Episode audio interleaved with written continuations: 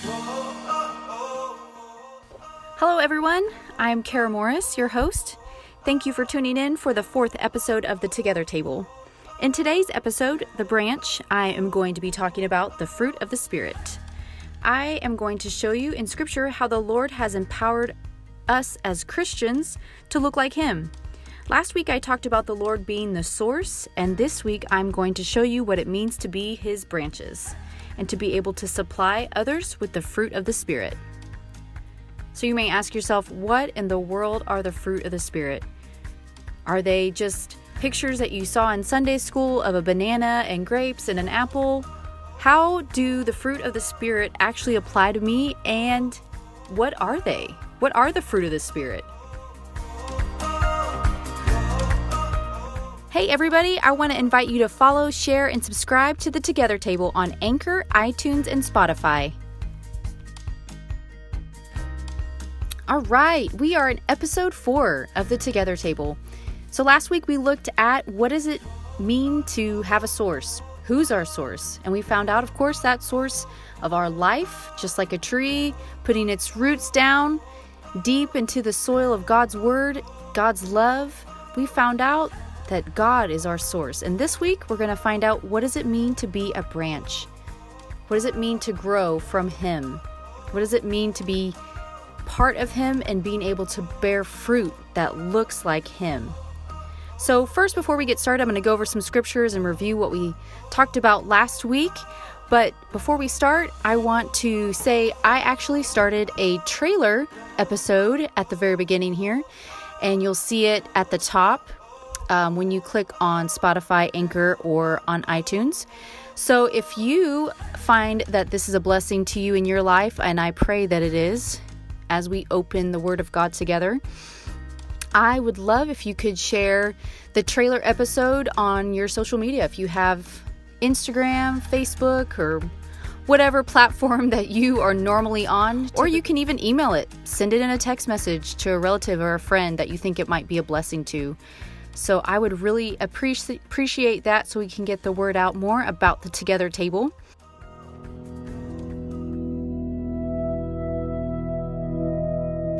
So it's my goal today to be able to stir up the desire that you have in your heart to go deeper with the Lord. It's the vision and the name for the Together table that I love the the the model of what it looked like in the first century with Christians in Acts 2 where the Bible tells us that they would regularly, those that they were Jews and Gentiles, they would have never come in contact before, but now they're a part of the family. They're experiencing similar things. And now they are coming together regularly to people's homes to break bread with each other. So that's my desire, even though my audience is not something that someone I can't see you. I don't even know necessarily who's listening to this podcast all the time but I so appreciate your comments of those that I've gotten feedback from. And it's my desire that we would be able to break the bread of God's word together because there's nothing like it, right? God's word is alive. I always think about the word alive meaning organic. Like God's word is organic, it's alive, it's something that's living. Even though it's the same, God is the same yesterday, today, and forever it's living, it's growing. So that that'll just uh, blow your mind a little bit. God is the same yesterday, today, and forever, and so is His Word. So, we're going to look into a few things here. And something that I love to do, what kind of inspired uh, this series before, uh, was being outside. That's what I love to do. It's my hobby. Love being in nature. And we know in Romans 1:20 it says that everything that is made is pointing to what is unseen. All of nature is pointing to our Lord and Savior Jesus, to God. So he gave us these things to enjoy. So spending this time outside, I see lots of trees, I see flowers, and especially during the spring season, I can look at the budding trees and the flowers and appreciate being a new creation in Christ. And when it's raining, I understand the cool refreshing of the Holy Spirit. When I'm spending time outdoors, I constantly think of parallels between nature and scriptures. In last week's episode, I took you to scriptures and we looked at what does it mean to be planted and rooted in God. I looked at scriptures like Psalms 1 3, and I can see that, and it shows me, it says, as um, you meditate and you ponder and you think and desire for God's word, that those people that we, that I, as I meditate, study, and ponder and desire His word, I'll be like a tree that's planted by a river of living water. And because of those rivers, I'm not anxious or worried.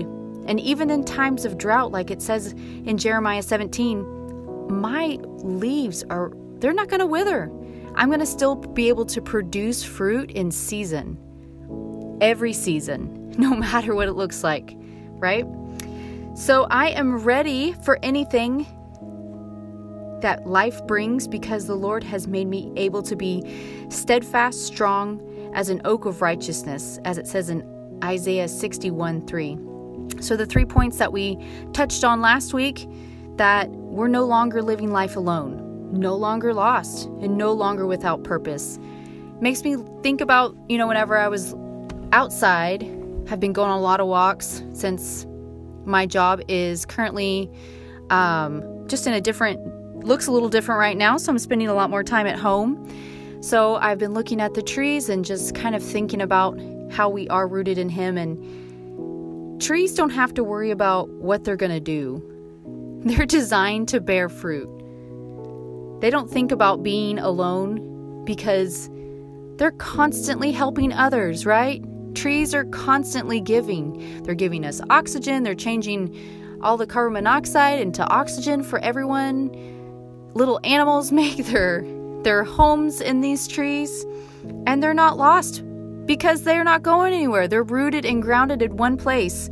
And we know that they have a purpose. A tree doesn't wake up in the morning and think, What am I going to do today? No. Trees are born to bear fruit. Trees are identified by leaves, by their trunk, by their bark, and of course, by their fruit, which is what we're going to talk about today. So, in today's episode, I want to talk about the power of a person's testimony, especially, of course, a Christian. And we know how powerful a person's testimony can be. It can be good or it can be bad.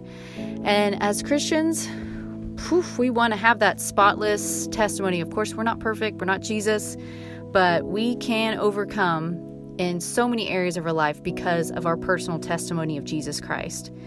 So, my daily walk with the Lord is how I am communicating to the world what Jesus looks like, how he would talk, how he would act, how he would respond at work, how he would, he would address gossip at the quote unquote water cooler at work. So, my testimony of salvation is most evident in the fruit that I bear. Last week I ended with John 15, so let's go back John 15, verse 8. Out of the Passion Translation, it says, When your lives bear abundant fruit, you demonstrate that you are my mature disciples who glorify my Father. Fruit here, it could mean, you know, it could mean works of the Lord. It could, uh, for the Lord, it could mean winning the lost. Um, and that's totally right. But I want to look today as the fruit of the Holy Spirit, that's being produced in those who have been born again, which last week we talked about what does it mean to be born again? Super simple. It's declaring with your mouth that Jesus is Lord and believing it in your heart. So, in the source, last week's episode, we mentioned that the story of Jesus, uh, a story of Jesus, of him talking to Nicodemus, he's a Jewish leader, and in John 3, telling him what is what is of flesh is flesh and what is of spirit is spirit. So now that we are born again, twice born, as we've accepted this eternal life into our hearts as we accepted Jesus as our Lord and Savior, we are now of the spirit. It says in Genesis 1:26 that God made man in his own image. This is Galatians 5:22 through 23 in the message translation. But what happens when we live God's way? He brings gifts into our life much the same way that fruit appears in an orchard. Things like affection for others, exuberance about life, serenity. We develop a willingness to stick to things and a compassion, a sense of compassion in the heart, a conviction that a basic holiness permeates things and people. We find ourselves involved in loyal commitments, not needing to force our way in life, and being able to marshal and direct our energies wisely. So now that I'm born of the Spirit. I'm made in my Father's image and likeness, like it says in Genesis 1:26. And now that I have accepted that eternal life, John 3:16, that I am to produce fruit that is of the Spirit. Even non Christians know when Christians are producing the wrong kind of fruit. That's why you know, Christians unfortunately have a bad reputation, right? In restaurants. I mean, I would hear that all the time from people that are waiters and waitresses. Oh, church people, they don't tip well. That's not the fruit of the Spirit, right? That's not um, something that Christians are supposed to be known for. So God produces his creations to produce fruit after its own kind. Genesis 1:24. There Fruit consistent with the salvation experience, aka fruit of the Spirit. They're not natural, they're all Spirit produced love, joy, peace, patience, kindness, goodness, faithfulness, gentleness, and self discipline. Now, I'll be honest. There, the another reason why I started thinking about the fruit of the spirit and why I started to study them is because I remember being after even after being in Bible school, you know, just it's easy to get lazy and forget basics. And I was like, I know that there's nine fruit of the spirit, but I don't even and I would try to list what they were and and try to explain what they were and I needed to study it. It's something it was a basic that I needed to go back and look at again. So the good news to me today is it's not something I have to do alone. We already looked at us being those oaks of righteousness, being planted by the streams of water, and not being anxious and not being full of care and still producing fruit. So trees are identified by what they produce. Matthew 7 16 and the Living Bible says, you can, t- you can detect them by the way they act, just as you can identify a tree by its fruit. Luke 6 44 through 45 in the message says, You don't get wormy apples off a healthy tree, nor good apples off of a, de- a diseased tree.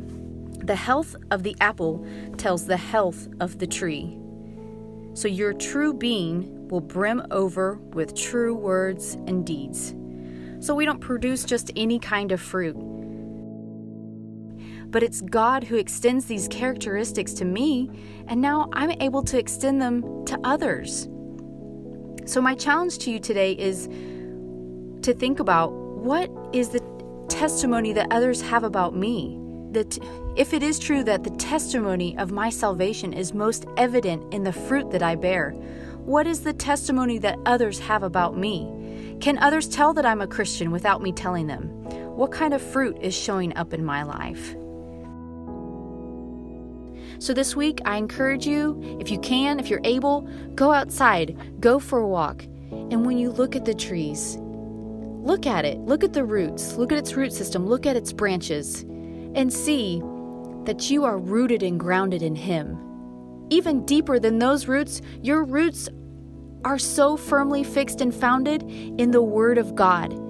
Every time you study, every time you pray, every time you spend time with Him, your roots are going deeper. And even in this time and hard places, your roots are going deeper in Him. So today's takeaway is that God is our source and we are his branches. And because of that, we can produce fruit that is of the Spirit. We are made in his image and likeness, so we can bear fruit of the Spirit. God has extended all of these fruit to us so that we can extend them to others. We are the trees that give. I trust that this podcast was a blessing to you, and I would love to hear from you. You can leave me a voice message by clicking on the Anchor app or share and comment on social media. I look forward to being with you at the table next week.